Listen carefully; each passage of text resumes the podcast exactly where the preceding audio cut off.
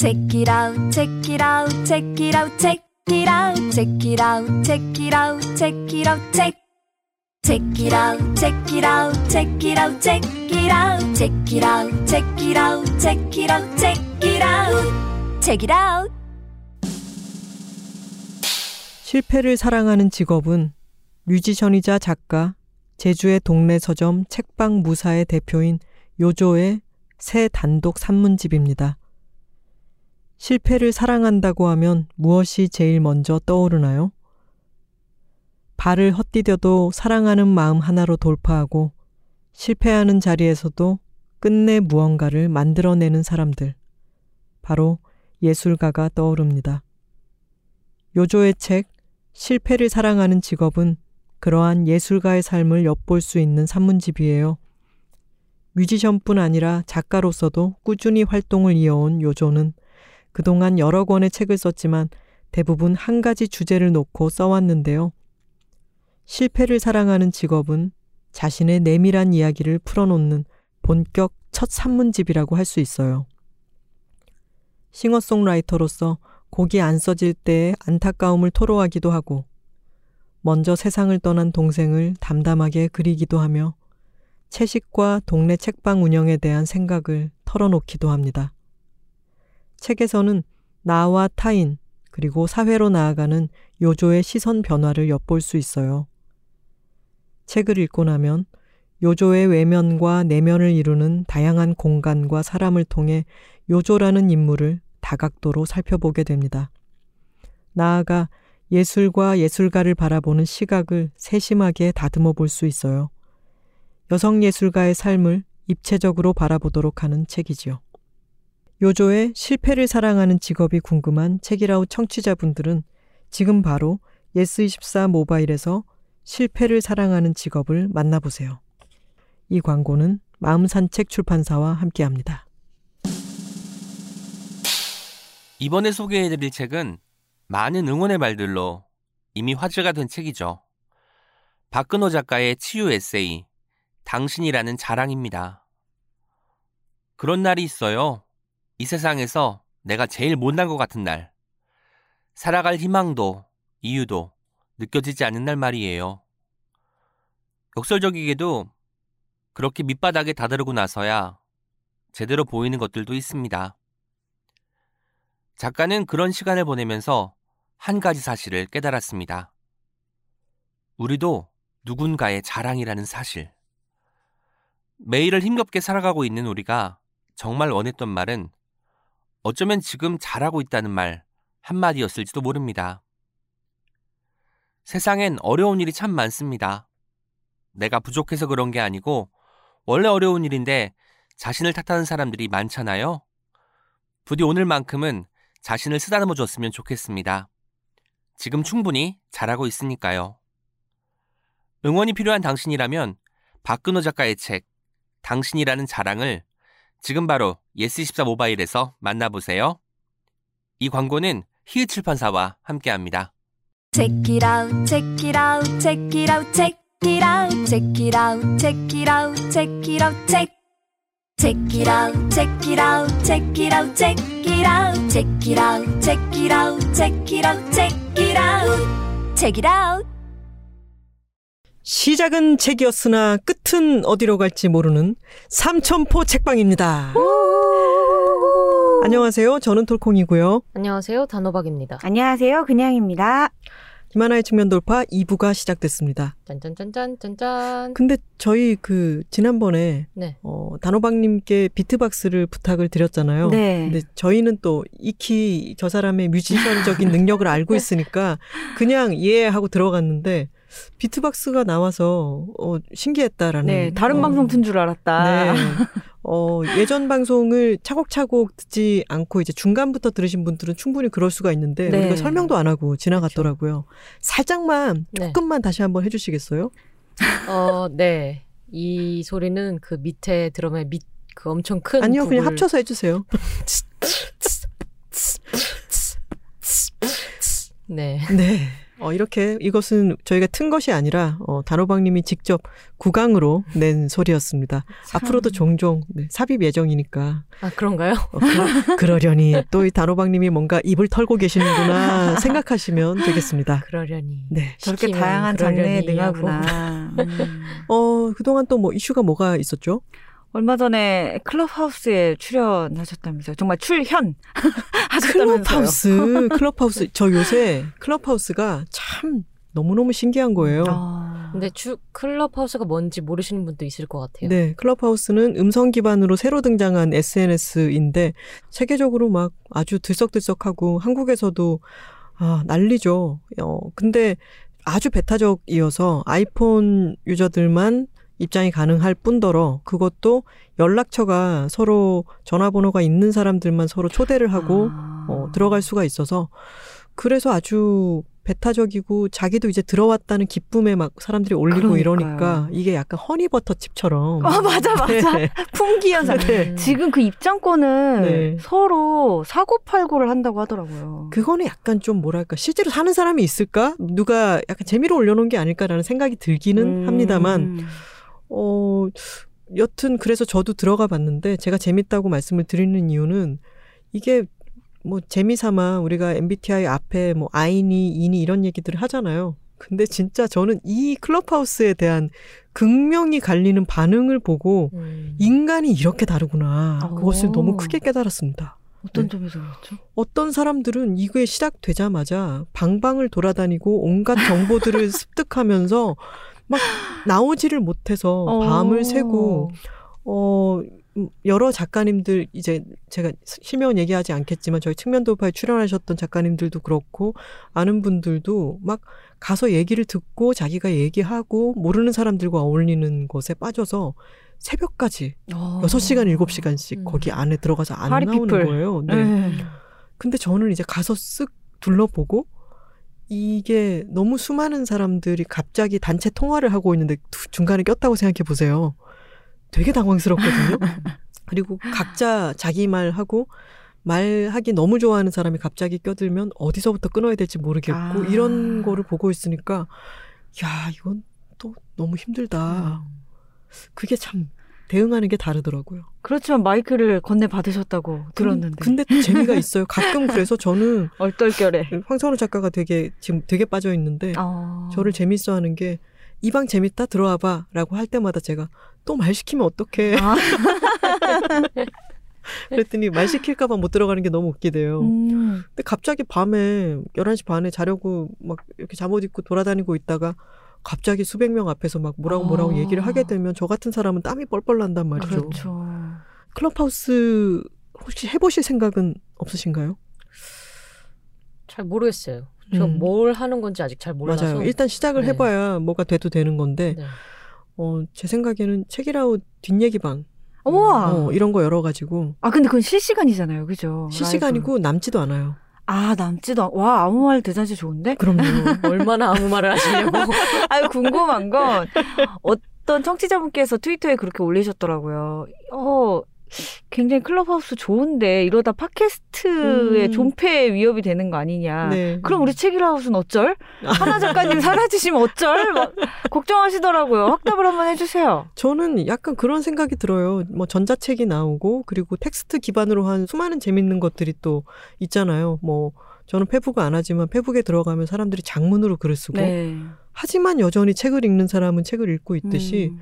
클럽하우스를 하다 보면은 팟캐스트 들을 시간에 내가 클럽하우스를 계속 듣고 있구나 이런 분들이 많이 계신데 아. 그래도 저는 다른 지점이 분명히 있기 때문에 네.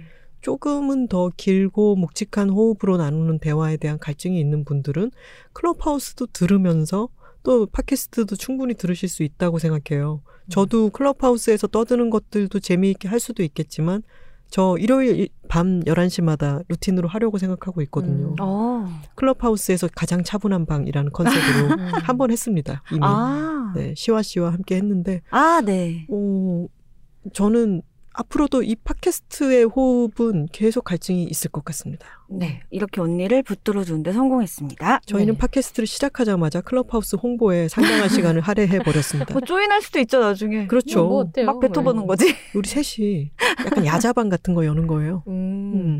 책이라운 우리 삼천포 책방 팀인데 니들 궁금한 거 있으면 물어봐. 여기 어이쿠. 그냥이랑 호박이랑 다 있어. 털콩이도 있고. 톨콩이. 톨콩이 그럼 우리 시작해 볼까? 그래 그래. 좋아, 좋아. 오늘 첫째 누구니? 오늘은 그냥이 시작해 볼게. 그래 그래. 오늘 반말로 한번 가볼까요? 반말 될까요? 저희가 너무 어색해서. 네, 맞아요. 네. 아 그래. 네. 저희 또 그래? 정색, 정색하고 또 이제 팟캐스트 버전으로 가보죠. 네, 알겠습니다. 네. 네, 오늘 그냥이 소개해드릴 책은요. 루리 작가님의 그림책 긴긴 밤입니다. 루, 리인가요? 루, 루. 루시드 폴 할 때 루. 리. 루리. 네, 루리. 아, 네. 루리가 아니라 루리. 예. 네. 네, 이 책은 지난 1월에 어떤 책임에서 불현듯님이 5번 레인을 소개하셨거든요. 음, 네. 근데 그 5번 레인이란 작품이랑 같이 20일에 문학동네 어린이 문학상 대상을 받은 작품이에요. 음. 근데 두 작품을 동시에 대상으로 선정하는 게 굉장히 이례적인 일이었다고 해요. 어. 그만큼 두 작품 다 너무 우열을 가릴 수 없을 정도로 좋았다. 음. 라는 이야기가 될 텐데, 아, 책을, 이 긴 긴 밤을 다 읽고 이런 생각이 들었습니다. 이 작품도 대상으로 같이 선정해주지 않았다면, 아, 나 문학동네 미워할 뻔했다. 어. 아우. 네. 오, 세다. 이거 네. 뭔가 귀에 쏙 들어오는 네, 포인트네요. 이 책을 출간해줘서 너무 고맙다. 음. 그래서 저도 지난번에 톨콩님처럼, 어, 이 책 올해 제 책입니다! 라고 성급하게 얘기할까 하다가, 역시 난 소심해서 그런 건 못해. 라고 하지만, 아무튼 저 올해 들어서 가장 재밌게 음. 읽은 책이었어요. 너무 좋았습니다. 그리고 이 이야기를 계속 종종 곱씹어 볼 것 같아요. 어. 아주 좋았던 책인데요. 일단 첫 장을 열면 이렇게 쓰여 있습니다. 나에게는 이름이 없다. 하지만 나는 내가 누구인지 알고 있다. 나에게 이름을 갖는 것보다 더 중요한 것을 가르쳐 준 것은 아버지들이었다. 나는 아버지들이 많았다. 나의 아버지들은 모두 이름이 있었다. 이 이야기는 나의 아버지들, 작은 알 하나에 모든 것을 걸었던 치쿠와 윈보, 그리고 노든의 이야기이다. 작은 알 하나. 네. 메추라기 알인가요? 참 작다. 더 작을 수도 있죠. 날치알 같은 거. 어. 음. 음, 날치알에 그쵸? 모든 것을 걸었던. 시샤모? 갈 때까지 가보자. 양미리. 양미리. 아, 정말. 네, 내 감동 파괴했어, 음. 이분들. 그래서 한 장을 더 넘겨보면 본격적으로 이야기가 시작이 되는데요. 노든이라는 흰 바위 코뿔소의 이야기를 시작하는데요. 노든이 떠올릴 수 있는 가장 오래된 기억은 코끼리 코라고 해요. 음. 옆에 그림이 이렇게 나와 있는데 뭐 아래에서 위를 바라보는 듯한 각도로 음. 코끼리 코 여럿이 엉켜 있는 듯한 무언가를 쓰다듬는 것 같기도 하고요. 음. 이런 모습이 나와 있죠. 왜냐하면 노든은 나중에 알게 된 것이지만 노든이 있었던 곳은 코끼리 고아원이었어요. 가족 코끼리 고아원. 네. 가족을 잃은 아기 코끼리들을 사람들이 모아서 돌봐주는 장소였던 거예요. 음. 거기에 왜 코끼리인 노든이 가게 되었는지는 알수 코뿔소인 없. 아, 네. 노든이. 코뿔 소인 노든이 왜 거기에 가게 됐는지는 알 수 없지만 그곳에서 성장하며 행복한 시기를 보냅니다. 그 사회는 어떤 곳이냐면 이 무리를 이끄는 할머니 코끼리가 있는데 그 할머니가 이렇게 이야기를 해요. 눈이 멀어 이곳에 오는 애도 있고 절뚝거리며 이곳에 오는 애도 있고 귀 한쪽이 잘린 채 이곳으로 오는 애도 있어. 눈이 보이지 않으면 눈이 보이는 코끼리와 살을 맞대고 걸으면 되고 다리가 불편하면 다리가 튼튼한 코끼리에게 기대서 걸으면 돼. 같이 있으면 그런 건 큰 문제가 아니야. 그게 순리야. 우리 옆에 있으면 돼. 라고 이야기를 하거든요. 코끼리들 사이에서 노드는 자신이 생김새가 다르니까 점점 자신이 코끼리가 아니라는 걸 알게 돼요. 그런데 그런 건 우리에게 문제가 되지 않는다. 함께 하면 된다. 라고 말하는 사회입니다. 또 이 사회의 독특한 점은 선택의 날이 있어요. 음. 이 코끼리들을 돌보는 사람들이 각각의 개체를 이 고아원에 계속 둘 것인지 아니면 자연으로 방사를 할 것인지 결정을 하게 되는데 노든의 말로는 그건 인간들이 하는 생각이고 사실 코끼리들은 그날이 온다는 걸 알고 미리 마음의 준비를 해서 선택을 한다. 라고 이야기를 합니다. 노든에게도 그날이 다가오는데 나는 고아원에 당연히 남을 거야. 여기서 너무 행복해. 라고 생각하면서도 한편으로는 근데 나는 누굴까? 나와 같은 생김새를 가진 코뿔소를 만나면 알게 되지 않을까? 라는 마음도 한 구석에 있어요. 지금 우리 머릿속에 스멀스멀 네. 고기호가 피어나고 아, 있지? 않나요? 아, 네. 그쵸, 그쵸. 네. 나의 존재에 혹시 그 대한. 코뿔소가 다르게 생겼다거나 뭐 어, 큰 꼬기요? 몸짓이었다거나 코기요. 색깔이 다르다거나 한 건 아니죠? 그렇지는 않습니다. 그래서 갈팡질팡을 하다가 고아원에 남을 거예요. 라고 마음을 먹어요. 하지만 할머니가, 할머니 코끼리가 노든의 눈을 바라보면서 마음을 읽습니다. 너에게는 궁금한 것이 있잖아. 지금 가지 않으면 영영 못 가. 직접 가서 그 답을 찾아내지 않으면 안 돼. 더 넓은 세상으로 가라. 라고 하면서 우리가 너를 만나서 다행이었던 것처럼 바깥 세상에 있을 또 다른 누군가도 너를 만나서 다행이라고 여기게 될 거야. 라고 말합니다. 그래서 이 선택의 날을 하루 앞두고 밤에 코끼리들이 노든을 찾아와요. 그리고 이렇게 말합니다. 여기 우리 앞에 훌륭한 한 마리의 코끼리가 있네. 하지만 그는 코뿔소이기도 하지. 훌륭한 코끼리가 되었으니 이제 훌륭한 코뿔소가 되는 일만 남았군 그래. 음. 그리고 노드는 고아원을 떠나서 혼자 길을 가게 됩니다. 그 과정에서 자신과 비슷한 존재들을 만나게 되죠. 음. 그중 한 코뿔소와 사랑에 빠지고 딸을 낳고 행복한 가족을 이룹니다. 그러던 어느 날, 그날은 아주 완벽한 밤이었는데, 트럭을 타고 나타난 한 무리의 사람들이 이 코뿔소 가족을 위협하고 노든의 아내가 굉장히 현명하고 강인한 코뿔소예요. 자연에서 생존해 본 적 없는 노든에게 많은 것들을 가르쳐 주고 넌 엉뚱하지만 특별한 코뿔소야 라고 말해주는 아내였는데 그 아내가 가족을 지키기 위해서 사람과 차를 향해 돌진합니다.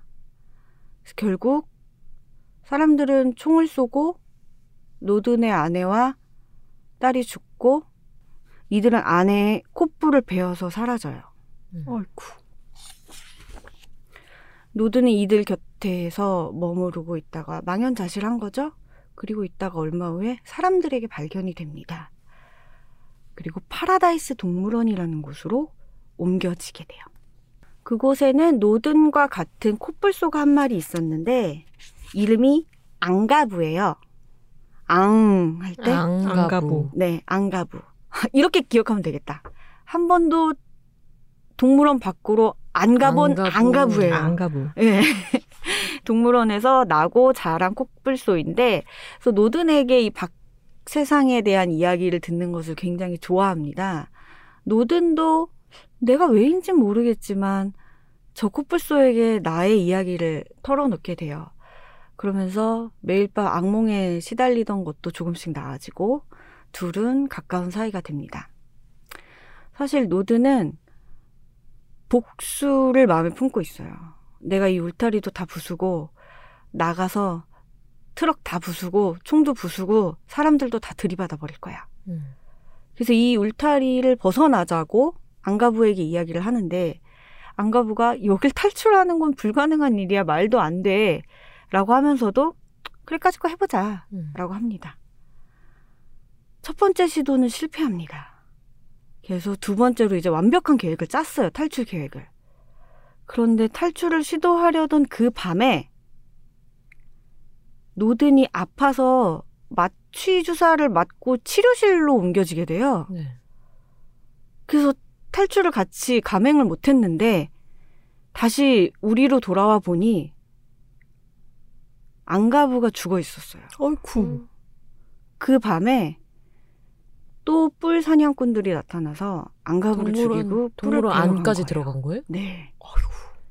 근데 노드는 자신은 치료실에 있었던 덕분에 살아남은 거죠. 그래서 동물원 사람들이 노든의 목숨을 구하기 위해서 뿔을 잘라야겠다.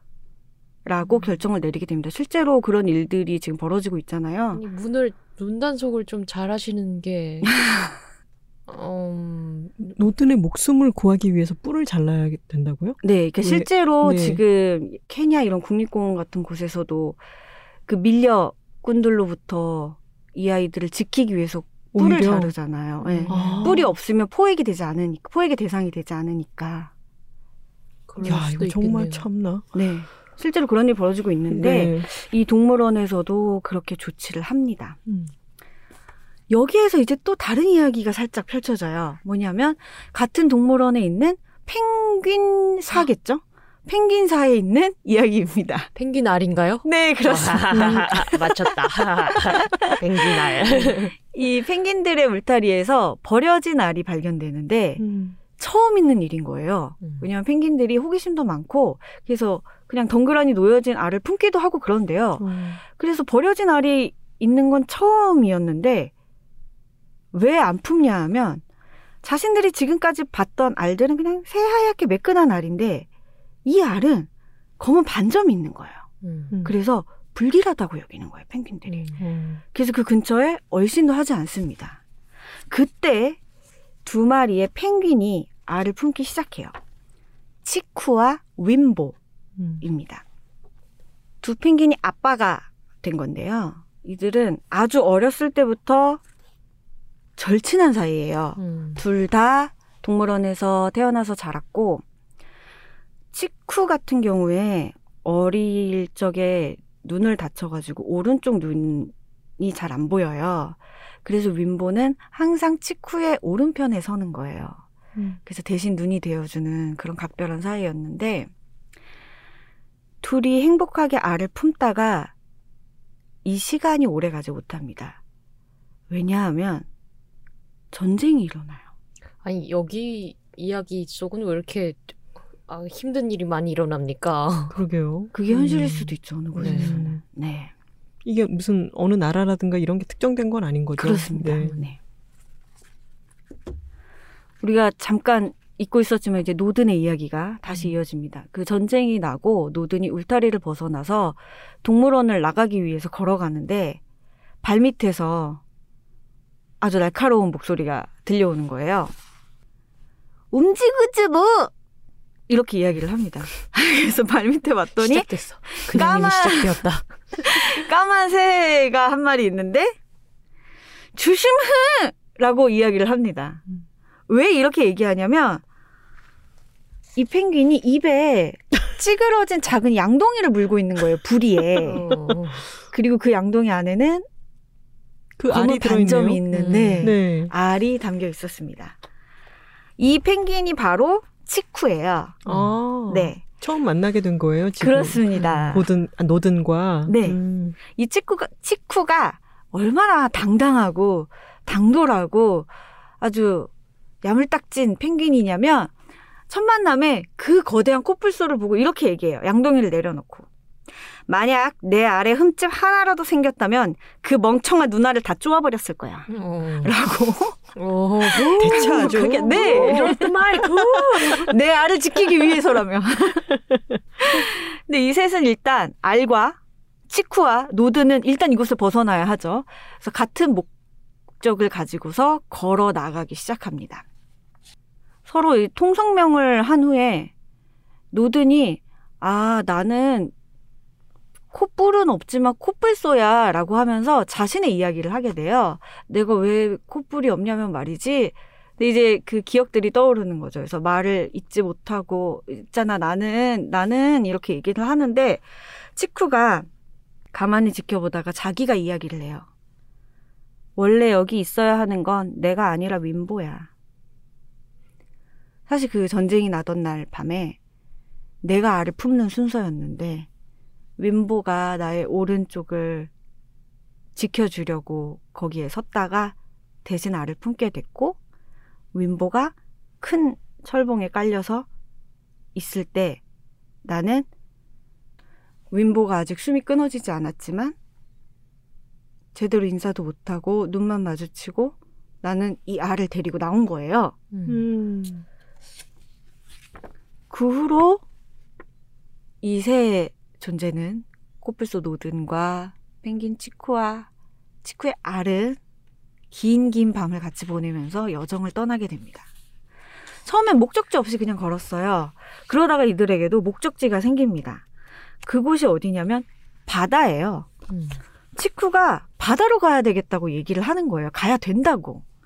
바다에 가면 다른 펭귄들을 찾아서 여행을 떠날 거라고 이야기를 합니다. 노드는 바다가 뭔지 몰라요. 그리고 음. 지금 자기는 복수를 하고 싶은 마음이 너무 커요. 하지만 치쿠와 치쿠의 알을 두고 자신이 가버리면 이 둘이 어떻게 될지 모르겠는 거예요. 음. 그래서 그래 복수는 조금 뒤로 늦게 미뤄둬도 큰일 아니겠지 하면서 계속 여정을 하게 되는데 치쿠가 너무 지치죠. 네. 물도 없고 여기는 햇볕은 내리쬐고 이 셋이 걸어가는 길에 초원과 사막과 숲과 막 번갈아가면서 나오거든요. 굉장히 긴 길을 떠나요. 햇볕은 내리쬐고 물은 없고 밤에는 춥고 계속 부리로 양동이를 물고 걸어야 하고 먹이도 제대로 되지 않고 그래서 치쿠가 너무 지칩니다. 그때 얘기해요 노든에게 혹시 나한테 무슨 일이 생기면 알을 돌봐주겠다고 약속해줘. 노드는 펄쩍 뛰죠. 나는 알에 대해서 아는 거 하나도 없어. 너 없이 그건 말도 안 되지. 조금만 더 힘을 내. 치쿠가 얘기합니다. 난 이제 너밖에 없잖아. 노드는 이런 이야기가 싫어요. 집요하게 치쿠가 얘기합니다. 만약 나한테 무슨 일이 생기면 알을 품어서 꼭 새끼 펭귄이 무사히 태어나게 하겠다고 약속해줘. 그 애를 바다에 데려다 준다고도 약속해. 그리고 얼마 지나지 않아서 치쿠가 죽어요. 음. 그래서 노든과 알이 남겨지는데 노든은 머리가 새하얘지고 지금 아무것도 생각할 수도 할 수도 없는 거예요. 어떤 행동을 할 수도 망연자실해 있는데 발에 닿는 따뜻한 촉감이 있었습니다. 음. 치쿠의 알이었어요. 그래서 노드는 치쿠와의 약속을 떠올리고 햇볕을 받아서 따뜻해진 숲을 쪽으로 알을 굴려서 갖고 가요. 음. 그리고 앞발로 알을 안습니다. 근데 과연 내가 이렇게 한다고 이 알이 제대로 부화하기는 할까? 자신도 알 수는 없어요. 하지만 음. 할수 있는 걸 해보는 것 뿐이죠. 어느덧 밤이 되고 노든이 하염없이 하늘을 바라봅니다. 외로움을 느끼면서 하염없이 하늘을 바라봐요. 그때 알이 조금씩 움직이더니 작은 부리가 알 껍질을 깨고 나오게 됩니다. 타다. 그렇죠. 나의 탄생이에요. 아. 과연 노드는 나와 함께 바다로 갈 수 있을까요? 어. 여기서 음. 끊으, 끊으시는군요. 네. 그 뒤로 많은 여정이 음. 이어진다 절반 정도를 간추려서 소개를 해드렸고 그 뒤로 그 정말 불이 있는 아이는 네. 펭귄인가요, 아닌가요? 어 펭귄이죠. 펭귄은 맞아요. 음, 네. 그 알이 반점이 있어서 뭐 그랬었잖아요. 아, 네, 네. 오, 저도 그 생각하고 있었어요. 그러니까 아, 다른 그렇구나. 존재일 수도 있잖아요. 고기호였어요. 음. 그 알은 고기호였지. 어, 그럼 펭수였어. 펭수였어. 너무 놀랍다. 그들은 바다 대신. EBS로 갔지. 그리고 로. 김김밥을 펭수가 쓰게 되는데. 자, 이런 내용이 아니고요. 자, 음. 어. 근데 대상작 대상작 일만 하네요. 아 그런가요? 네. 어 벌써 반했어요? 아 너무 기분 좋다. 그냥님의 그 말솜씨에 홀랑 넘어간 건진 몰라도 아이 그렇진 않습니다. 뭔가 느낌이 더 많은 얘기가 있을 것 같아요.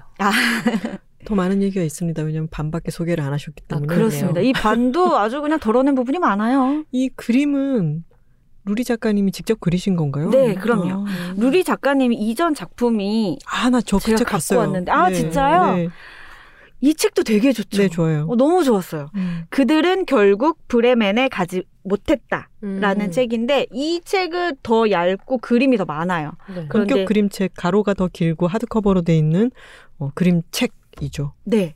그런데 이번 작품은 글밥이 더 많고 그리고 그림은 더 적지만 글과 그림 모두 루리 작가님의 작품이고요. 정말 문장은 너무 시 같았고 그림은 정말 너무나 절묘해서 이 책을 다 읽고 나면 영상이 머리에 막휙 지나가요. 음. 그 장면을 내가 본 것만 같은 그런 느낌을 주고요. 딴 말이지만 바다 얘기 나오니까 자꾸 저는 머릿속에서 달팽이 생각하고 있었어요. 아 정말 먼 훗날 언젠가 그 바다로 갈 거라고 이제 한 번도 가본 적은 없지만 아무도 못 봤지만 기억 속 어딘가 과연 노든도 갈 수 있을까요? 제 생각엔 어, 안 갈 것 같아요. 뭔가 다른 데가 있겠죠. 글쎄?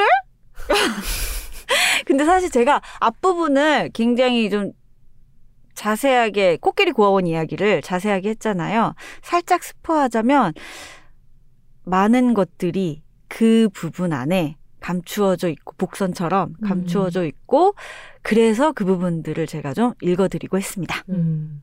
그리고 궁금한 게 있는데 처음 시작할 때 아버지와 아버지에 대한 얘기가 나오잖아요. 네. 그러면은 왜 요즘은 그런 이야기들을 많이 하잖아요. 늘 역사가 아버지들의 역사로 쓰여왔고 그리고 여기도 보면은 아내 희생으로 그리고 딸도 죽게 되고 남은 어 아빠의 복수심 이런 이야기도 너무 많지 않냐 이런 비판들이 요즘 많은데 아버지들의 이야기로 한정된 될 만한 이유 같은 것은 있어요? 저는 저도 처음에는 네. 어뭐 아버지들만 나열이 되지라고 음. 생각했는데 읽고 나서 오히려 그런 생각이 들었어요. 이게 한 생명을 지키고 키우는 존재들에 대한 이야기인데 그것을 여성으로 한정하는 것이 오히려 더 뻔하지 않나. 음. 그것을 반전시켜 보는 것도 필요하지 않나라는 생각도 들더라고요. 아까 그 치쿠와 윈보? 네. 치쿠와 윈보 얘기를 들었을 때, 아, 그런 맥락일까라는 생각이 예, 들었거든요. 저도 음, 그런 생각을 했어요. 저도. 한 번더 뒤집은 것 같은 느낌이 있네요. 예, 그러니까. 저도 그렇게 음, 생각했습니다. 더 흥미로워지는데요. 아, 그쵸. 네. 네, 네, 네. 그래서 좀 어떤 일말의 그런 불안함, 불안감은 음. 살짝 내려놓고 읽으셔도 아, 될것 같다. 아유, 마음이 놓입니다. 네, 그렇죠. 그리고 이제까지 그냥님이 이런 책을 소개하면 그래도 4분의 3까지는 갔단 말이죠. 뭔가 아쉬워, 못내 아쉬워, 지금. 이 정도 가서 끝냈다는 건 뒤에 뭐가 있다는 거야. 뒤에 정말, 와, 계속 제가 소개한 이 절반 안에서도 큰 사건들이 왕왕왕 벌어지잖아요. 음. 뒤에도 그래요. 음. 그래서 이걸 어떻게 아주 가볍게 갈무리를 할 수가 없고, 그리고 이걸 따라가는 과정이 너무나 좋아서 이걸 독자들에게, 청취자분들에게 내가 뺏으면 안 되겠다는 생각이 음. 들었어요. 이 느낌을 그분들의 것으로 남겨놔야겠다라는 음, 생각이 들었습니다. 좋습니다. 어, 하지만 얄팍한 독자로서 하나만 여쭤볼게요. 네. 해피엔딩이야? 네? 약간의 텀이 있었어요. 약간의 텀이 있었습니다. 약간 그리고 내 음정도 되게 좀 묘하긴 했어요. 읽어보고 싶네요, 네, 여러모로. 뭐가 있네요. 뭐가 그래, 있어. 뭐가 있어. 네. 자, 뭐가 있다로 정리하고 네. 두 번째 책으로 한번 넘어가 볼까요? 네. 좋습니다. 오늘 단호박이 가지고 온 책은 어 1931이라고 읽는 게 맞겠죠? 1931 흡혈마전이라는 제목의 소설입니다. 자, 제목을 보고 내용을 유추해 보시죠. 배경 음. 시간대는 언제일까요? 1931. 네, 1931년이겠죠. 일제시대이고, 흡혈마전이라고 하면 누가 나올까요? 흡혈귀. 흡혈귀가 나오겠죠. 네. 그러고 책 표지를 보면 뭐가 보이나요?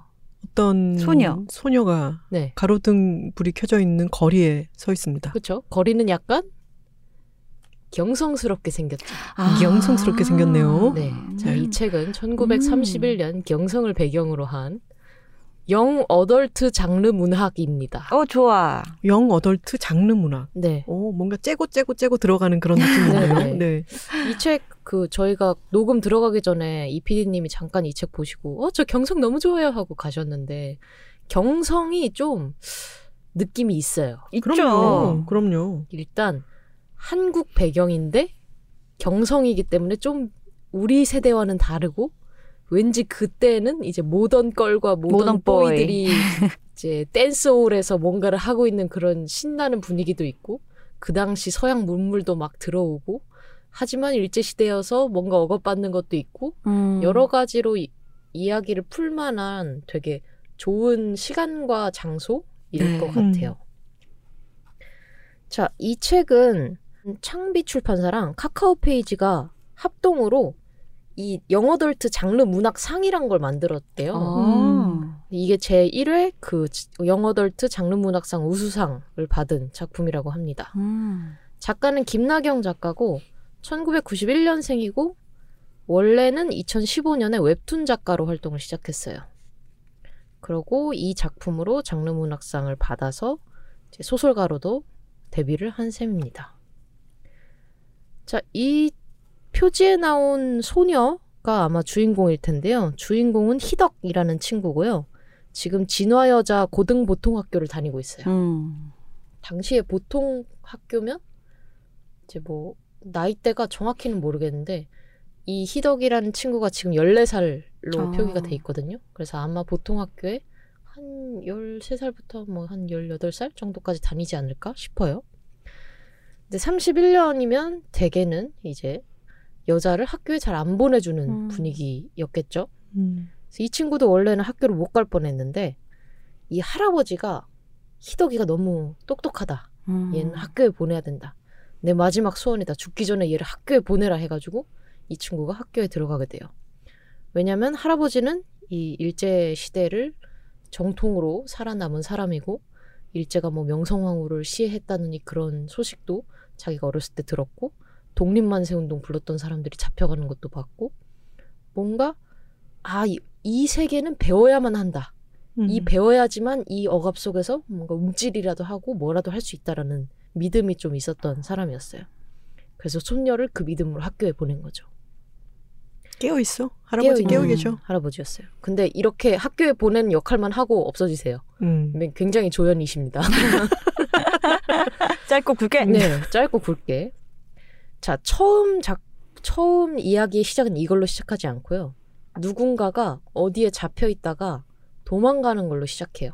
음. 근데 이 도망가는 사람은 총을 맞았어요. 하지만 자기가 그 총알을 빼냅니다. 어머나. 그러면서 막 달려가면서 나를 여기다 가둔 사람은 뭐 누구겠지. 다행이다.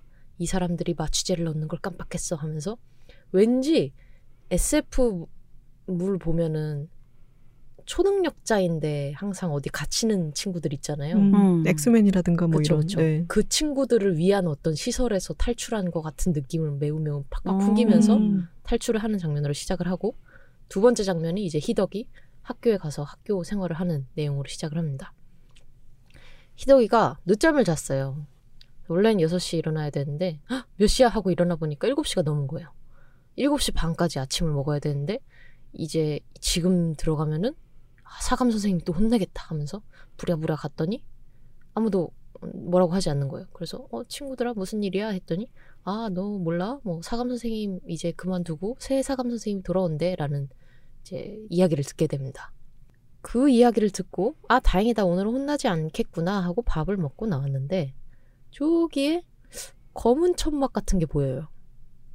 이 검은 천막이 수풀에 흩날리고 있어요. 어 저게 뭐야 하고 봤더니 가까이 가니까 천막이 아니라 발목까지 오는 까만색 치마를 입은 여자가 뭔가를 하고 있어요.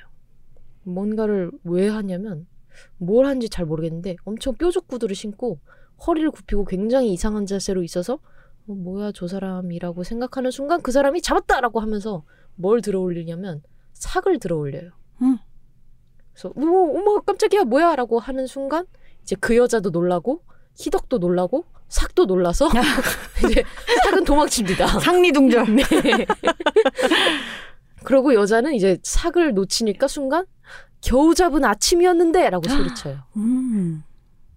흡혈 마녀인가요? 매우 그런 느낌이 풀풀풀풀풀풀 나죠. 네. 매우 수상한 사람이에요. 음. 일단 이 희덕의 입장에서 이 여자를 보니까 피부는 완전 하얀 피부색에 입술은 엄청 붉고 보통 어떤 여자분들하고 다르게 양복을 처음부터 끝까지 쫙 차려 입었어요. 음. 검은 비로드 드레스를. 어. 그러고 이 사람이 여기를 보면서 야 이때 너 경복궁이 원래는 이렇게 궁궐로 가득 찬 거 알고 있었니? 음. 갑자기 막 이상한 시대 얘기를 하는 거예요. 음. 약간 나 때는 말이야 식으로 얘기를 하는데 그게 막 엄청 옛날인 거죠. 희덕은 굉장히 이상하게 생각을 합니다. 그리고 이 희덕이 이 사람의 이름표를 보게 되는데 개월이라고 적혀 있어요. 아. 자, 개월이 등장했죠. 그리고 우리가 알고 있는 혹은 예상한 바와 같이 계열은 뱀파이어, 음. 즉 흡혈귀입니다. 제목과 초반부에 이미 배경과 모든 등장인물의 설명이 다 끝나 있어요. 일단 제목부터 뭘 할지 알 수 있고 음. 한두 장 만에 누가 누구고 누가 뭘 할지를 알 수 있어요. 오, 빠른 되게 전개. 빠른 전개 플러스 웹툰 전개랑 되게 비슷하다고 저는 음. 생각을 했거든요. 설정 딱 네. 알려놓고 1, 2화 안에 모든 사람들 다 등장시켜야지 음. 사람들이 그 다음 미리 보기를 결제를 할 수 있는 거죠. 눌러요 누가- 결제 네, 버튼. 누가 나와야 하는지 알아야 되니까. 그래서 주인공이 어떻게 생겼어가 나와야 되니까. 자, 나왔어요.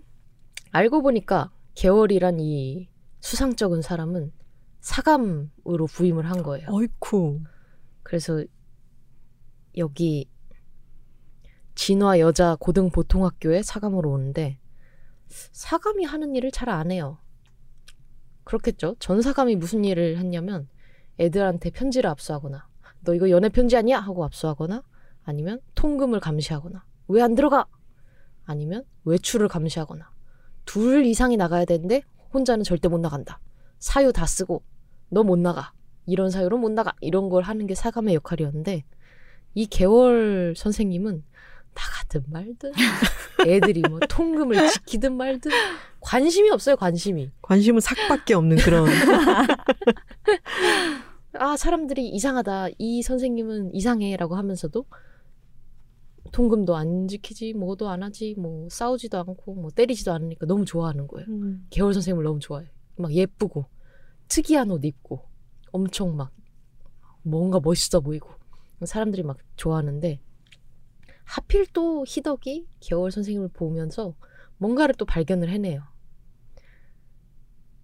개월이 다른 선생님의 목 근처에 이제 얼굴을 갖다 대는 걸 발견을 한 음. 거죠. 음. 그래서 희덕은 저게 요새 서양에서 유행하는 인사법인가 이러면서 아 되게 수상쩍다 아우 수상쩍어 하면서 참 망측한 거 많이 한다 이렇게 갔는데 이제 완전 정통으로 들키게 돼요. 음. 어디서 들키냐면 이와모토라는 선생이 나오는데 이 선생이 이제 개월한테 수작질을 부리는 거예요. 음. 아, 나는 어, 조선 신민이 일본한테 이렇게 하는 것이 좋고 막 이런 신여성 개월 같은 선생이 뭐 나는 좋고 하면서 되게 엄청 느끼하고 엄청 조연 남성인데 추근덕대는 역할을 매우 잘을 합니다. 조연스럽게 네, 네. 조연스럽게. 되게 악역인데 그렇게까지 악역은 아니고 그냥 음. 찌질한 존재로 음. 하니까 이제 개월은 짜증이 나가지고 그 이와모토 씨를 기절을 시키고 본격적으로 식사를 하는 거죠. 아. 그거를 희덕이 매우 정통으로 보게 됩니다. 아이쿠 자, 그럼 개월은 뭐란 말인가 하고 이제 희덕 씨 입장에서는 또 혼란이 점점 가중이 되는 거죠. 희덕의 입장에서는 이 흡혈귀라고 하는 뭐 존재에 대해서 네. 알고 있나요? 아니면 이런 거 생전 처음 듣도 보도 못한 그 당시까지는 몰랐는데 음. 이 희덕이란 친구가 경애라는 친구가 또 있어요. 음. 경애라는 친구는 부잣집 딸이에요. 그러고 일균이라는 아주 잘생기고 공부 잘하는 오빠가 있어요. 그래서 희덕이 경애 집에 놀러 갔을 때 일균을 발견하고 가슴이 이제 콩닥콩닥 하는 거죠. 응? 잘생긴 옆집 오빠 하면서 콩닥콩닥 하는 중에 일균이 아 그래 네가 경애 친구구나 하면서 또 느끼함을 발산하면서 내 책이 있으니 얼마든지 빌려가도 좋, 좋단다 하면서 책을 빌려주는데 이 희덕 씨가 빌린 책은 뭐냐면 서양 귀의 형태와 양상이라는 아. 책이에요. 아. 이 책을 펼치니까 흡혈귀에 대한 내용이 딱 나옵니다. 아. 사람이 배워야 돼. 여기선 흡혈마라고 돼 있는데 음. 이 책에는 흡혈마의 모든 것 이런 인물이 있다면 필히 주의를 기울일 것 얼굴이 유난히 창백하고 얼음장처럼 손발이 찬 인물 햇빛을 좋아하지 않는다 독특한 매력을 가진 인물 동물이나 인간의 생피를 마시는 인물 제일 좋아하는 건 처녀의 피 하면서 이런 뭐 이런 내용이 아마 지금 라디오에서. 네. 홍보 그 CM을 듣는 것 같은. 희덕은 계속 이제 개월을 생각을 하게 되는 거죠. 아, 이 사람이 흡혈귀, 흡혈마인가 보다. 나는 어떡하지? 어, 우리, 회, 우리 학교에 이런 사람이 들어왔다니. 하고 주변에 뭐 경혜한테 말해도 경혜는 뭐 들은 척도 않고 아니야 내가 봤을 때 사감 선생님은 일본 총독부에서 온 스파이야 하면서 이제 그쪽으로 상상의 나래를 펴고 이제 일균하고 또 이제 두근두근 콩닥콩닥 대는 외출을 나갔는데 일균한테도 용기를 내서 아 제가 이런 책을 봤는데 아무래도 우리 사감 선생님이 그런 것 같아요라고 얘기를 하니까 일균이 또 이제 맨스플레인을 시작을 합니다. 아이고. 아, 우리 조선인은 과학을 믿고, 어, 우리 조국의 독립을 위해서 열심히 어, 공부하고 그래야지 그런 허황된 이야기에 놀아나면 안 된다 하면서 엄청 또 조연 남성적인 얘기를 또 하는 거예요. 그래서 넌 주연이 되지 못한 거야. 막 이래. 아주 너무 주둥아리 네, 때문에. 아주 확실해요. 누가 조연이고 누가 주연인지 너무 잘 드러내고 있어요. 그래서 어찌 어찌 어찌 어찌 하다가 이제 개월도 희덕이 알았다는 걸 알아내고 희덕도 개월이 뭘 하는지 알아내고 하는데 이 일균을 만나고 나서 희덕이 길가를 거닐다가 또 성희롱 하는 친구를 만나요. 그래서 성희롱을 당할 뻔 하다가 이제 사감 선생님이 멋지게 나타나서 또 구해줍니다. 아, 이 친구를 구해서 바람같이 달려가지고 간 곳이 어디냐면 카페 스칼렛이라는 곳인데 오. 이 스칼렛이라는 장소에 대한 장소에 대한 묘사를 한번 읽어볼게요. 건너편 테이블에 앉은 한 여자가 희덕을 보고 눈웃음을 지었다. 아니, 머리가 긴 남자였다. 스커트를 입고 긴 머리를 부풀렸지만 어깨의 선이 단단하고 골격이 굵었다. 희덕은 전주에서 종종 보던 사당패의 주인공 마누라형 남자가 화려한 치마를 입고 하루 종일 마을을 돌아다니던 모양을 떠올렸다.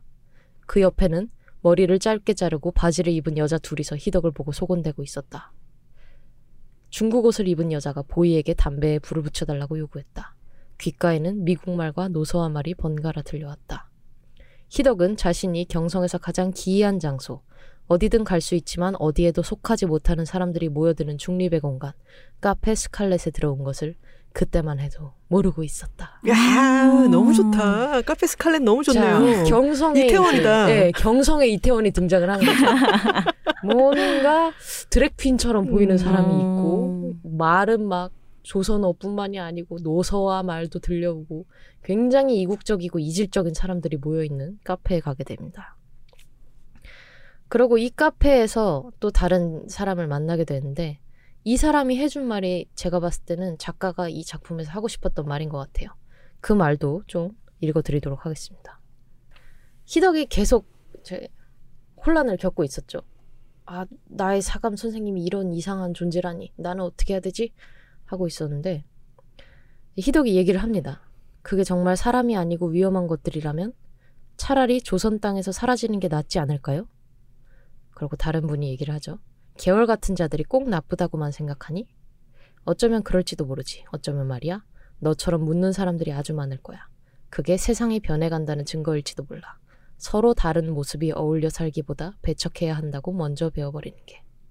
그들은 한때 사람처럼 지내기도 했고 이 땅 위에 살아가는 인간에게 도움을 주기도 한 자들이었단다.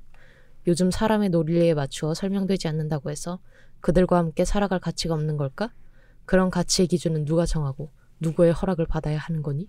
하면서 본격 그 인권 활동가처럼 얘기를 하기 시작을 합니다.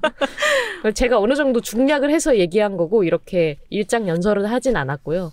중간중간 이제 주제스럽게 보이는 거를 제가 얘기해 준 거기 때문에 그렇게 교조적이지는 않습니다. 음. 자, 그러고 나서 점점 이제 개월을 둘러싼 어떤 위험 같은 것들이 점점 조여들게 마련이죠. 왜냐하면 개월은 짱 멋있는 주인공이기 때문에 아, 주인공에게는 시련이 필요합니다. 주인공답게 또.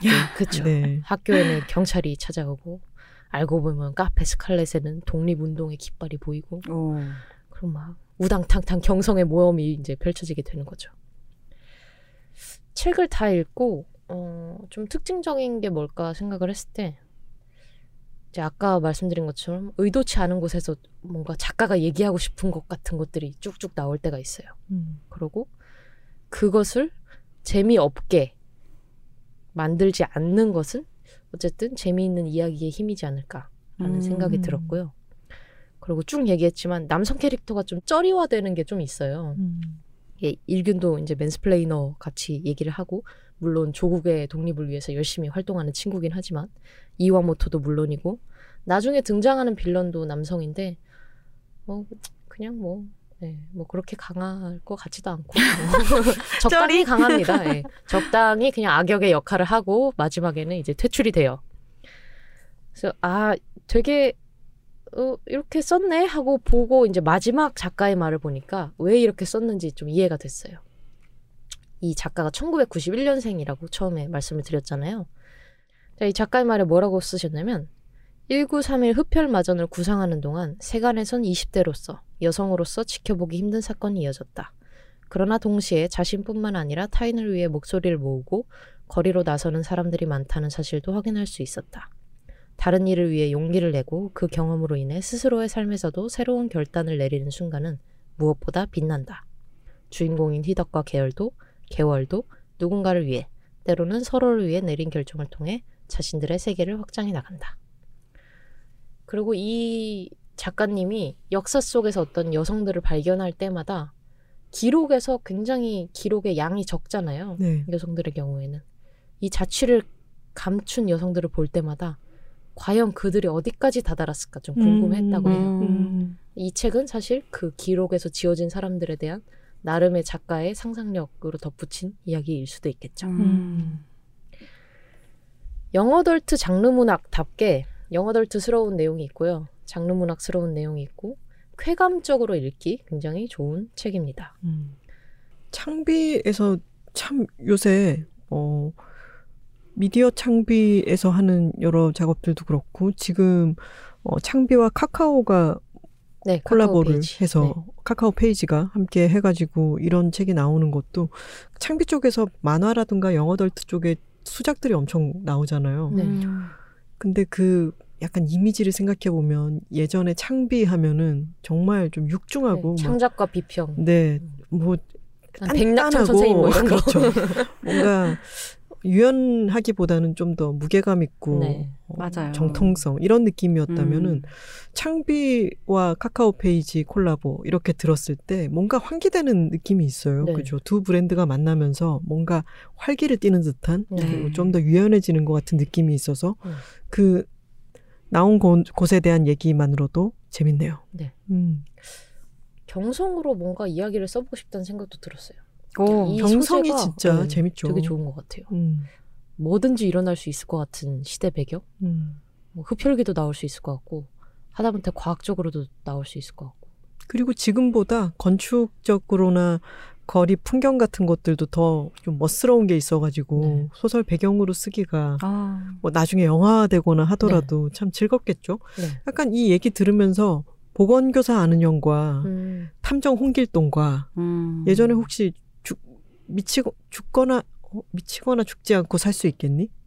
뭐였죠 그게? 아, 너무 옛날 얘기를 했네요. 그책 너무 재밌는데 경성 배경으로 신나게 쓴 소설 제가 아주 초창기의 기억으로 남아 있는 책이에요. 음, 여러 그 경성에 얽혀 있는 여러 가지 것들이 되게 매력적으로 다가오네요. 네. 표지도 그렇고 제 소개는 요 정도 하면 될 것 같습니다. 네.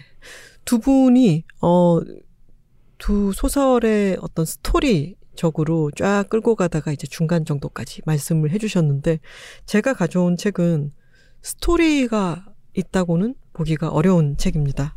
제가 가져온 책은 어, 김정현 작가 이전에 걸출한 작품인 혼자를 기르는 법을 쓰셨던 음, 김정현 작가의 새 만화입니다. 네. 이세린 가이드인데요. 책이 꽤 묵직하고 네.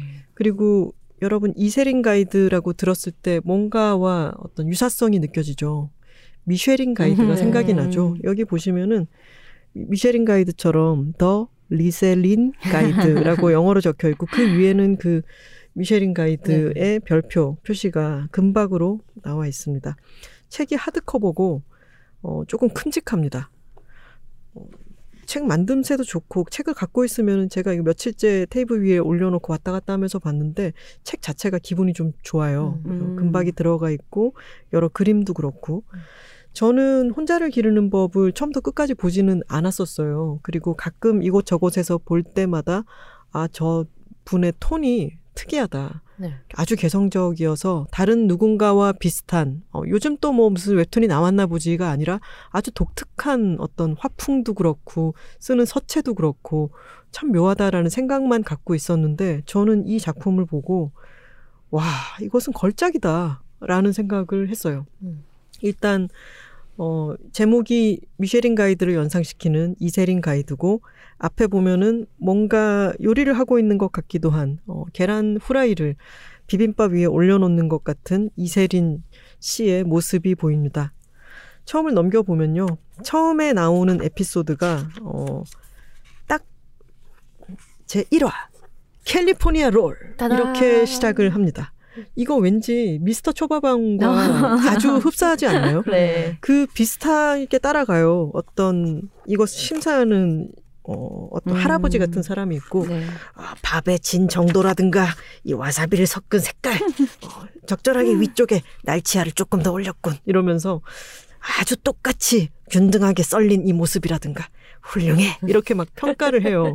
그래서 아 이게 롤을 잘 만든 이 이세린 씨가 롤을 잘 만들어서 이 사람이 이렇게 아 좋아하는구나라고 보고 있다가 자이 그리고 또 미세하게 어, 제일 처음에 처음과 끝에 있는 그 게맛살 샐러드는 조금 더 초록색을 띈다는 거예요. 그것을 이 음. 할아버지가 발견하고 이 가운데는 흰색 마요네즈인데 양쪽 끝은 살짝 초록, 초록색이 감돌아.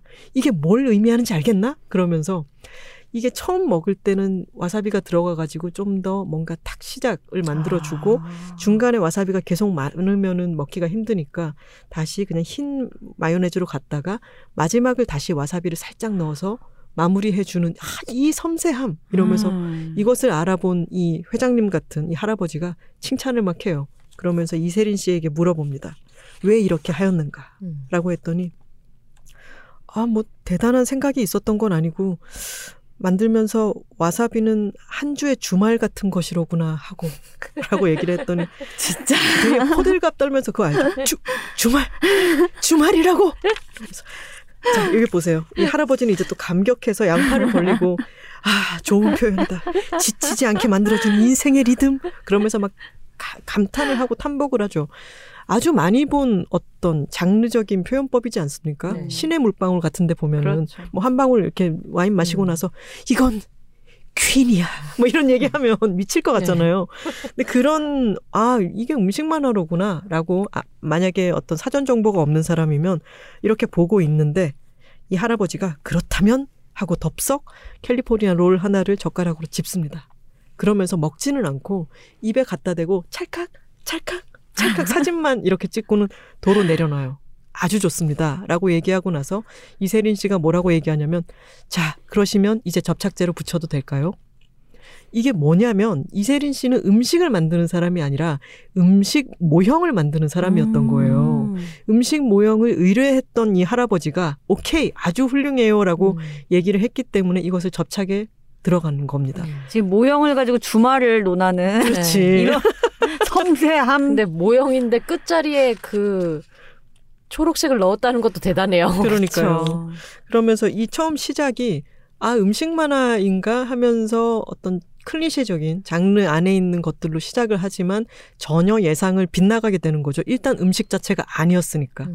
시작부터 아주 어 되게 영리한 시작이다. 사람의 어떤 익숙한 걸로 사람을 잡아당기지만 그 형식적인 것으로 이것을 끌어당기면서도 완전히 새롭게 그걸 비틀어서 전개를 한다는 게 저는 아주 신선하게 느껴졌습니다. 넘어가면요.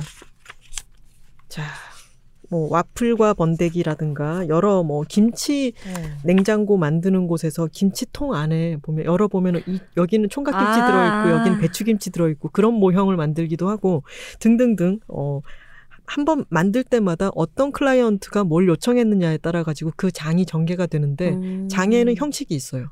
자, 오늘의 계획은 이렇다. 해서 오늘의 계획이라는 점선 안에 이 모형을 어떻게 만들 것인지가 정말 디테일하게 나와 있어서 음. 저는 아니 이분이 음식 모형 제작을 시작하셨나? 라고 느낄 정도로 뭐 에폭시를 쓰고 여기는 뭐 어떻게 무슨 약품을 넣어가지고 음. 빨리 굳히고 뭐 등등등 이런 게 정말 자세하게 나와 있어서 왜 일본에 보면은 직업 만화들이 있잖아요. 네. 그 직업 만화를 읽으면은 그 직업을 내가 일해보지는 않았지만 그 세계로 풍덩 들어가서 진짜 체험을 하고 나온 것처럼 그 세계를 좀 알게 해주잖아요. 그런 미덕이 음식 모형의 세계에 대해서 알아가게 만들어주기 때문에 음. 그 부분이 일단 또 재밌어요. 네. 재미가 있으면서 이를테면 이런 거죠. 여러분이 만약에 어떤 음식을 뭐 도넛이라고 쳐요. 기름에 튀긴 도넛이라고 칩시다. 그것을 어떻게 모형으로 만드냐면 어 이렇게 도넛을 클라이언트한테 받아와요. 실제 음식을. 그리고 그 음식을 놓고 거기 겉에다가 테두리를 만듭니다. 음. 그리고 그 테두리 안에다가 굳힐 수 있는 것을 짜놓죠. 음. 그러고 나서 오븐에 구워서 그것을 안에 있는 걸 이제 아 안에 있는 걸 떼어내고 오븐을 굽는 거죠. 그렇게 하면 틀이 생기잖아요. 네. 그, 그러면 그 틀 안에다가 이제 도넛을 계속해서 찍어낼 수 있는 건데 틀이 이 사람은 너무 많아요. 음. 음. 왜냐하면 이 틀은 다음에도 쓸 수 있기 때문에 지하 창고에 틀을 어마어마하게 저장을 해 두었고 틀에서 뽑아내서 만들어 둔 것도 많아요. 왜냐하면 틀을 한번 만들어서 거기 있는 거를 안에 부어가지고 새롭게 계속 만들어서 마치 음식을 저장해 두듯이 쌓아두면 다음에 의뢰가 왔을 때 그걸 꺼내서 쓰기만 하면 되기 때문에 한 번 만들 때 많이 만들어 두는 거죠. 그래서 틀이 이미 있는 것은 가격이 싸요. 근데 틀을 처음으로 만들어야 되는 것은 뭐이책 안에서는 이제 여주 아시죠? 채소 중에 아, 네. 여주를 아 이걸 틀로 처음 만드는 거기 때문에 이건 가격이 비쌉니다. 이렇게 되는 거죠. 금형 비용을 주셔야. 그렇죠, 그렇죠. 그래서 비빔밥을 만든다. 그러면 아, 뭐 콩나물 만들어 놨던 거, 뭐, 어, 쌀도 플라스틱 쌀이 판매되는 것도 되게 많대요. 네. 어. 뭐 쌀도 넣고 뭐 시금치 어디 있던가 뽑아, 뽑아 놨던 거 어디 있지 그러면서 뭐 홍고추 넣고 해가지고는 그걸 굳혀서 모형을 만드는 거죠. 그 공정을 보는 것도 재미있지만 음. 이 아까 금형 뭐 틀을 뜨고 그런 얘기들이 있잖아요. 그 틀을 뜨는 것을 모티프로 해가지고 계속해서 새로운 이야기를 끄집어내요. 음. 연관성을 가지고 있는 이를테면 그러고 보니 에밀레 종을 만든 그 얘기가 생각난다. 음. 종도 그 틀을 만들고 그 거기서 주형을 주, 주조를 한다 그래야 되나요? 만드는 네. 거잖아요. 그렇게 종을 만드는 것으로 생, 생각이 뻗어나간다든가 틀을 넣어서 모형을 뽑아낸다라고 하는 것에서 상상을 계속 이제 연상을 펼쳐가지고 아주 다양한 것들을 이야기 속으로 끌어옵니다. 근데 이게 그냥 연상만으로 되는 것이 아니라 이 어, 책의 뒷면에 보면은 음, 1, 2, 3, 4, 5번으로 이 어, 마치 레시피처럼 적혀 있는 게 있어요. 이를테면 1번 음식 모형 제작자의 하루를 한가득 배친다. 어, 2번 가족에 대한 생각을 1 아빠 스푼, 1 엄마 스푼 첨가한다. 3번 오래 묵힌 원념을 적당한 크기로 잘라 넣는다. 원념을. 그리고 양념은 농담과 잡생각과 학창 시절을 1대 1대 1 비율로 섞어 매콤하게. 5번 고명딸의 인생을 노릇하게 구워 고명으로 얻는다. 라고 적혀 있는데 이 고명딸인 이세린 씨의 한국에서 여성으로 자란 지금 비혼으로서 이 자신의 어, 전문적인 일을 하고 있는 여성으로서 겪어왔던 일들이 거기에 정확하게 깨어집니다. 음. 그게 너무너무 놀라워요. 이를테면 어떤 얘기가 있냐면요. 튀김에 대해서 뭐 새우튀김이라든가 튀김 모형을 만드는 일을 받았어요. 그래서 오늘의 작업 계획이 나오겠죠. 튀김을 어떻게 만드는지. 튀김을 빵가루를 묻힌 거는 빵가루를 나중에 따로 만들어 가지고 붙이는 방법이 있고 빵가루를 안 묻히고 튀긴 것은 속이 살짝 비쳐 보이게 나중에 음. 채색을 하는 식으로 음. 다르게 만든다는 걸 일단 얘기를 해주고 그 튀김 모형을 만드는 것에 대한 이야기가 나오다가 한 번은 이런 일이 있었지라고 생각을 해요. 아까 제가 이 책은 스토리가 별로 없는 책이라고 말씀드렸잖아요. 혼자 일하고 있는 이세린 씨가 혼자 오늘의 계획을 따라서 작업을 하던 중에 생각이 막 펼쳐지는 거죠. 학창 시절 생각도 나고 옛날에 자기가 일할 때 예전 회사에서 겪었던 일도 생각나고 등등등 그게 잡생각이 나중에는 상상으로 펼쳐져서 그 이상한 데까지 생각이 뻗어가요. 근데 그것도 아주 재밌어요. 근데 여기 튀김을 하다가 아 마침 그래 옛날에 그런 일이 있었지. 가장 이상했던 의뢰 중에 하나가 그그 방송국에서 의뢰가 온 거예요. 신발을 튀긴 모양을 아이고. 모형으로 만들어 달라가 음. 온 거죠. 그래서 어 일단 방송국에서 의뢰가 왔으니까 이건 나중에 포트폴리오에 쓰면 좋겠구나. 이것은 뭐 돈을 벌기보다는 이쪽 이렇게 활용하면 좋겠다라고 생각을 했는데 신발을 튀겨 달라 그래서 약간 의아하게 생각하면서 튀겨서 줬더니 튀겨서 줬더니라고 하셨어요.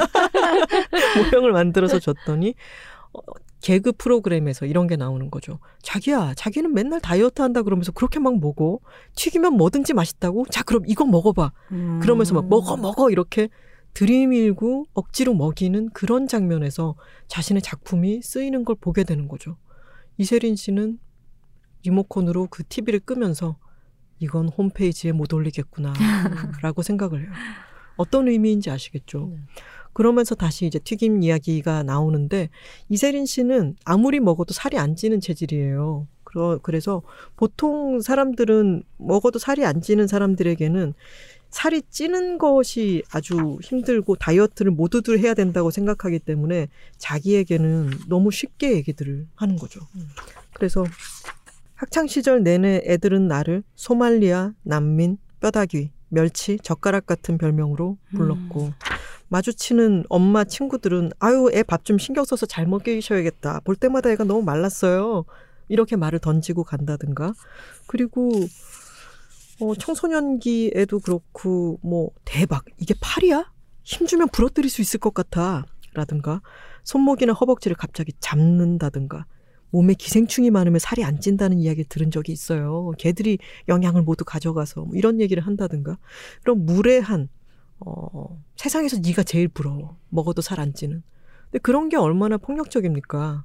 근데 그런 자기가 들어온 대사들을 이 이세린 씨가 모형을 만들면서 계속 그래 그런 말도 들은 적이 있지라고 떠올려요. 음.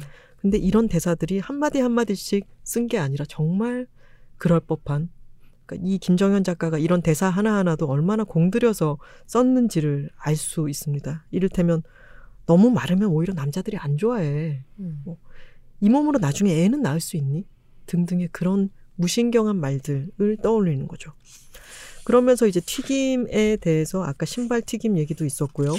그 튀김에 대한 어떤 생각들이 어, 마지막에 가면은 나는 튀김으로 치자면 원념을 두꺼운 튀김옷에 꽁꽁 숨겨 끓는 분노에 부글부글 검게 튀겨낸 그런 모습의 튀김은 아닐까 하는 생각이 드는 것이다. 음. 하하 이렇게 끝이 나는데 이 만화책에서 저는 어, 여러분들이 책을 사서 보신다면 공들여서 보셔야 하는 곳이 뭐냐면 이 한 장이 튀김이라고 하는 장이 끝났어요.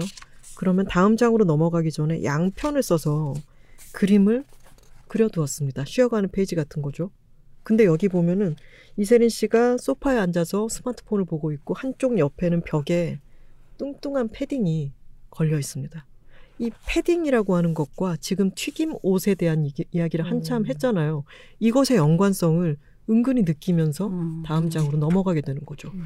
그리고 많은 여성들이 이 패딩으로 상징되는 또는 튀김옷으로 상징되는 얼마나 많은 것 안에 자기를 감춰야 하는지에 대한 생각을 하면서 넘어가게 됩니다. 이런 것 중에 또 어떤 게 있냐면 아까 어, 이 사람의 일종의 옛날의 기억 같은 거 맞아 그런 일이 있었지 그 다음에 그 일에 대해서 어떻게 할 걸 또는 그 상상을 계속 엉뚱한 데까지 계속 펼친다고 했잖아요. 그 중에 어떤 게 있냐면 자기가 어렸을 때 자기의 이웃집의 어, 아주머니가 자기를 되게 예뻐한 거예요. 근데 그 집에는 아들내미가 있었는데 걔는 게임을 되게 좋아하고 좀 폭력 성향이 있고 좀 별 볼 일 없는 남자였고 걔는 걔한테 관심이 없었는데 그 어머니인 어, 이웃집 아주머니가 이세린 씨 어린 이세린 씨를 볼 때마다 뭐 밥을 챙겨주고 이러면서 아유 너 젓가락 짧게 쥐는구나 젓가락 짧게 쥐면은 가까운 데 있는 사람이랑 결혼한대 이런 얘기를 하는 거죠. 그런 건 누가 만들어내는 거예요? 그래서 이- 이세린 씨는 할 수 있는 한 젓가락을 길게 줍니다. 그러면서 머릿속으로 생각하죠. 젓가락이 점점점 늘어날 수 있었으면 좋겠다. 그래서 젓가락이 점점 늘어나고 늘어나고 늘어나서 그래서 결국 달까지 가요. 달까지 가서 이그 그림을 보세요. 밥상에서부터 멀어지고 싶은 마음이 점점점 멀어져서 달까지 갔더니 거기 달에 있던 어, 우주 비행사가 헉, 너 어떻게 여기까지 왔어? 그랬더니 젓가락을 최대한 멀리 잡다 보니라고 대답하면서 뭐라고 얘기하냐면 한 명의 인간에게는 작은 젓가락질이지만 인류에게는 위대한 도약이 되어버렸네. 근데 그 우주 비행사가 옆에서 말합니다. 어? 너 근데 지금 이러고 있어도 괜찮아? 지금 저기 지구에 너네 나라에 불난 거 아니야? 라고 얘기를 해요. 거기 보면 연기가 이제 우리나라, 지구에서 우리나라에 해당되는 점에서 연기가 솟아오르고 있어요. 그래서 그걸 가만히 보고 있다가 이세린 씨가 냄새를 맡더니만, 음, 불난 거 아니야. 저건 엄마 친구 그 아주머니가 전어를 굽고 있는 거야. 한국엔 가을 전어를 구우면 집 나간 며느리도 돌아온단 말이 있거든. 라고 하면서 그럼 진짜 돌아가? 미신이지. 라고 얘기하면서 끝나요. 지금 말씀드린 것처럼 어떤 잡생각, 상상, 그리고 한국에서 여성으로 사는 것, 그리고 이 음식 모형을 만드는 사람으로서의 직업인으로서의 어떤 구체적인 이야기가 어찌나 꽉꽉 맞물려 있는지 저는 읽으면서 와 이건 정말로 어, 공이 많이 들고 아주 기술적으로도 너무 뛰어난 너무나 훌륭한 만화라는 생각을 계속했습니다. 방금 보여드린 이 달 장면에서 끝이 나고 나서 그러면 한 장이 끝나니까 또 쉬어가는 페이지가 있겠죠. 넘겨보면은 달 그림이 이렇게 음. 커다랗게 나와 있는 거죠. 그리고 왜 어, 얼마 전에 그냥님이랑 그런 얘기 했었잖아요. 집에서 엄마들이 뭐 반찬이나 이런 거 보내주는 것에 음. 대한 이야기. 근데 이 이세린의 엄마도 김치를 막 보내주는 거죠. 필요 없다고 아무리 얘기를 해도 김치를 보내주는 그런 에피소드가 있는데 그 얘기가 왜 나오냐면 아까 말씀드린 것처럼 김치 냉장고 만드는 곳에서 김치통 안에 딱 들어가 있는 김치를 모형으로 만들어 달라라는 주문이 왔어요. 그래서 그것을 만드는데 이런 얘기가 나옵니다. 어, 이, 이 편 안에서 펜톤 칼라칩 있잖아요. 거기에 자주 쓰는 어떤 색깔 같은 거에는 자기만의 이름을 붙인다는 거예요. 이를테면 4-11U는 단양 마늘색, 음. 뭐, 뭐는 영암 숭어 어란색, 24-9U는 초당 두부색 이런 식으로 자기가 어떤 음식 이름으로 색깔을 부르곤 하는데 이렇게 명명할 수 없는 색깔이 훨씬 많겠죠. 그런 이야기가 나오다가 이맘때쯤 우리 집은 집안의 모든 여자들이 모여서 김장을 하는데 그 할머니가 김치 자존심이 굉장해서 집안 음. 여자들에게만 집안 여자들에게만 비법을 전수하는 거죠. 근데 그럴 때 자기는 참여하지 않아요. 자기는 김포족, 김치 김장 포기족이기 때문에 참여하지 않는데 어 자기의 오빠의 아내들인 두 언니들은 김장에 참여를 해야 하는 거죠. 그게 자기는 그래서 그 김치를 먹는 게 너무 미안하고 그렇기 때문에 절대 보내지 말라고 얘기를 하는데 부득불 자기한테 보내는 거예요. 근데 이 김치를 만드는 데는 너무 짧은 시간에 많은 인력이 필요했기 때문에 예전 직장 동료들 두 명과 함께 김치를 막 열심히 만들어서 납품을 하고 나서 회식을 하고 노래방 가서 노래도 부르고 약간 얼큰하게 취해가지고 집에 들어옵니다. 물론 회식은 어, 묵은지 김치찜으로 아이고. 왜냐하면 김치를 실컷 만들었으니까 실제 김치 한번 먹자 그러면서 조지자. 네 오늘 한번. 어, 묵은지 김치찜에 소주를 막 마시고 아이고 취한다 그러면서 본인의 집으로 돌아온 거죠. 그랬더니 집 앞에 택배가 와 있었습니다. 음. 그리고 너무 리얼한 게 택배 상자 발로 밀어 넣는 거 아시죠? 맞아, 맞아. 아, 보내지 말라니까. 아, 좀 진짜 그러면서 찍 해서 발로 택배 상자를 밀어 넣고 그러고 난 뒤에 가방을 에이씨 이러면서 내려놓고는 어, 걸어 올라가는 장면이 있는데 실은 밤새 눈물이 났는데 정확히 왜 그랬는지는 나도 잘 모르겠다. 아마 간만에 술을 많이 마셔서 그런 것일 테다. 그리고 맨 마지막 장면에는 그냥 밀어 넣어놓고 현관문 안쪽에만 들어와 있는 스티로폼 박스를 보여줘요. 음. 그리고 거기에 뭐라고 적혀 있냐면 그건 미움도 짜증도 고마움도 아닌 아직 이름 붙인 적 없는 감정이었다. 음. 음. 아까 펜톤 칩에 이름을 붙일 수 없는 그런 얘기를 했잖아요. 네. 색깔에 어, 이름을 붙이는 이야기를 하고 나서 김치에 얽힌 자신의 마음을 쓰고 나서 택배 상자를 보여주면서 이름 붙일 수 없는 감정에 대해 얘기를 하면서 끝이 납니다. 음. 그리고 마지막으로 한 에피소드만 더 이야기를 할게요. 여러분 이계비라는 게 뭔지 아십니까? 이계비? 네. 저는 이 책을 통해서 처음 알았는데 이계비가 뭐냐면 왜 뭐 도시락이라든가 이런데 보면은 초록색으로 풀 모양 아. 네, 아. 플라스틱으로 만들어 놓은 한솥 도시락 같은데. 네, 얄브리한 그런 셀로판지 같은 거. 있잖아요. 그게 이름이 이계비래요. 아. 근데 지금 그 이계비가 나온 것은 도시락 모형, 어, 음. 불고기 도시락 모형을 만들어 달라는 의뢰를 받고 어, 도시락을 만들면서 이계비라고 하는 것에 대한 이야기를 합니다. 근데 이계비는 보통 뭐 식품 먹는 거 위에다가 뭐 장식용 꽃이라든가 이런 걸 올리는 거 조심스러운 일이잖아요. 이거를 먹어도 되는 건가 안 되는 건가 사람들이 헷갈리기도 하고 하지만 이계비는 누가 봐도 가짜인 게 티가 나기 때문에 네. 이것이 색깔을 약간 다른 것과 구획을 지어주기도 하고 색깔을 좀더 어, 뭐랄까 맛있어 보이게. 네, 활기가 네. 있게 음. 도시락이 좀 더 그렇게 보이게 만들어주는 역할을 하기 때문에 자, 종종 쓴다는 거죠 도시락에서는. 근데 그런 이계비에 대한 이야기를 하고 나서 본인이 예전에 도시락 어 이거 주문 서비스가 있네 새벽마다 도시락을 갖다 주네 이거 한번 하면 좋겠다 라고 주문을 한 거예요. 그래 놓고 새벽까지 드라마를 보느라고 있었는데 새벽 일찍 밖에서 문을 막 덜컥덜컥 하는 소리가 들리는 거죠. 근데 그거는 본인이 주문한 도시락이 문고리에 걸리는 소리였는데 그거를 잊을 수 있잖아요. 그리고 처음으로 도시락이 오는 거니까 너무 무서웠던 거죠. 음. 자기는 혼자 살고 있는데 그러면서 자기는 오빠 신발을 현관에다가 갖다 놨다는 거죠. 그리고 누가 있는 것처럼 여보 뭐 누구 오기로 돼 있었어라든가 이런 식의 뭐 여보 현금 있어 이런 식으로 말을 하는 게 가짜지만 그러니까 어떤 그런 그런 게 있어야 될 것 같은 불안감을 덮기 위한 제스처들이라는 음. 거죠. 하지만 그것은 누가 봐도 가짜인 거죠. 음. 그래서 도시락과 그런 여성으로서의 느끼는 공포심 이런 이야기를 하고 나서요. 제가 아까 계속 말씀드렸죠. 한 장이 끝나고 나면은 장과 장 사이에 있는 그 장면이 여기는 어떻게 돼 있냐면요. 이걸 보고 저는 천재구나 싶었습니다.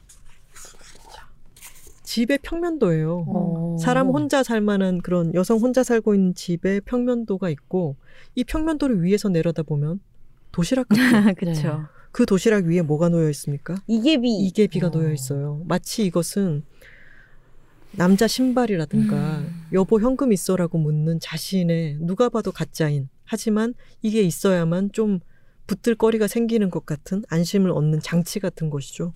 이걸 이렇게 올려놓은 걸 보고 와 정말 그림에서의 연상이라든가 여러 가지 어떤 것을 직접적으로 표현하지 않지만 울림을 크게 만들어내는 음, 효과 같은 거 그리고 너무너무 세련됐다고 생각했어요. 이걸 이야기하는 방식이 분명한 음, 여성으로서 느끼는 여러 가지 지점들에 대해서 분명히 이야기를 하고 있고 그 울림도 아주 크지만 그것을 직접적으로 막 투쟁 이렇게 꺼내놓는 방식이 아니라 아주 세련된 방식으로 또 아주 흥미롭게 장르를 비트는 것 속에서 소화를 해서 대단한 작품이다 싶었습니다. 한번 보시면 네. 어, 좋을 것 같습니다. 나온 곳은 아무튼 시리즈가 나오는 새 출판사 중에 한 곳이죠. 코난북스에서 나왔고 사실은 대표님이 저한테 이 책을 보내주고 싶으시다면서 음. 저한테 물어보셨는데 어, 늘 말씀드리지만 저는 받는 책이 워낙 많기 때문에 책을 받았다고 소개하진 않습니다. 제가 사서 소개하는 책이 더 많습니다. 그런데 김정현 작가님이 계셨다면은 책이라우스 한번 음. 어, 초대해달라고 이야기를 했을 것 같다. 근데 지금 독일에 계시다라고 아. 말씀을 하시더라고요. 혼자를 기르는 법 이후에 어, 맨 마지막에 작가의 말에 그런 말이 있던데 더 나이가 늦기 전에 워킹 홀리데이를 가봐야겠다 싶어서 베를린에서 지금 계시고 베를린에서 이것에 대해서 구상하고 작품 만들기까지 거기서 음. 마무리를 하셨다고 좋네요. 합니다. 네. 워킹홀리데이는 정말 늦기 전에 가야 합니다. 네. 저희는 뭐 이제 네, 나이 제약이기 네. 때문에. 음. 결론이 근데, 왜? 현명하시다, 네. 작가님. 굴럭, 뭐 이런 거죠. 네, 김정현 작가님 참 이름 갖고 잘 쓰지 않아요? 맞아요. 음. 그 혼자를 이시다. 기르는 법의 이시다였잖아요. 네. 내 이름은 주인공이. 이시다 네. 이시다. 그래서 부모가 뭐라 그랬더라?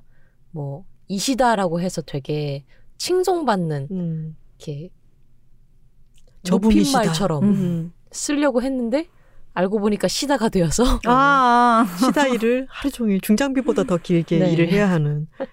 그리고 그런 부분도 있었죠. 말이 나온 김에 조금만 더 하자면 제가 혼자를 기르는 법을 처음부터 끝까지 다 본 것은 아니지만 거기에서 또 아, 이 부분은 천재적이지 않나 싶었던 부분이 뭐였냐면 안동에 갈 때마다 뭔가를 두고 온 것 같은 느낌이 들고 부채감이 드는 큰 딸이었던 거죠. 근데 안동에서 자기가 자기는 서울로 갈 거라고 아무 연고도 없고 학교를 거기서 나오지도 않은 서울로 갈 거라며 트렁크를 들고 막 나서는 거예요. 그래서 아빠가 막 이 새끼가 뭐 어쩌고 저쩌고 막 화를 내고 그러는데 엄마가 그 부엌 너머의 창으로 멀어져 가는 이시다의 뒷모습을 봅니다. 그러면서 엄마는 옛날에 풍경화를 그렸대요. 더 이상 언젠가부터는 그리지 못하게 되었지만 그러면서 엄마가 소실점을 향해 걸어가는 너의 뒷모습을 보는 거죠. 음. 그곳에는 많은 사람들이 있을 테고 어떤 가능성이 있겠지만 엄마는 더 이상 풍경화를 그리지 못하고 여기에 남, 이 집안에 많은 것들을 뒷바라지하며 남아 있는데 그 소실점을 향해 걸어가는 너의 뒷모습을 보면서 하마터면 전망 좋다라고 말할 뻔했어. 너희 아빠 앞에서. 음. 근데 그 전망 좋다라는 말이 보통은 뭐, 아, 뭐 오션뷰네요. 이런 것도 있지만 그곳에 가능성이 있다. 그 전망이 좋다라는 이중적인 의미로 쓰이기도 하잖아요.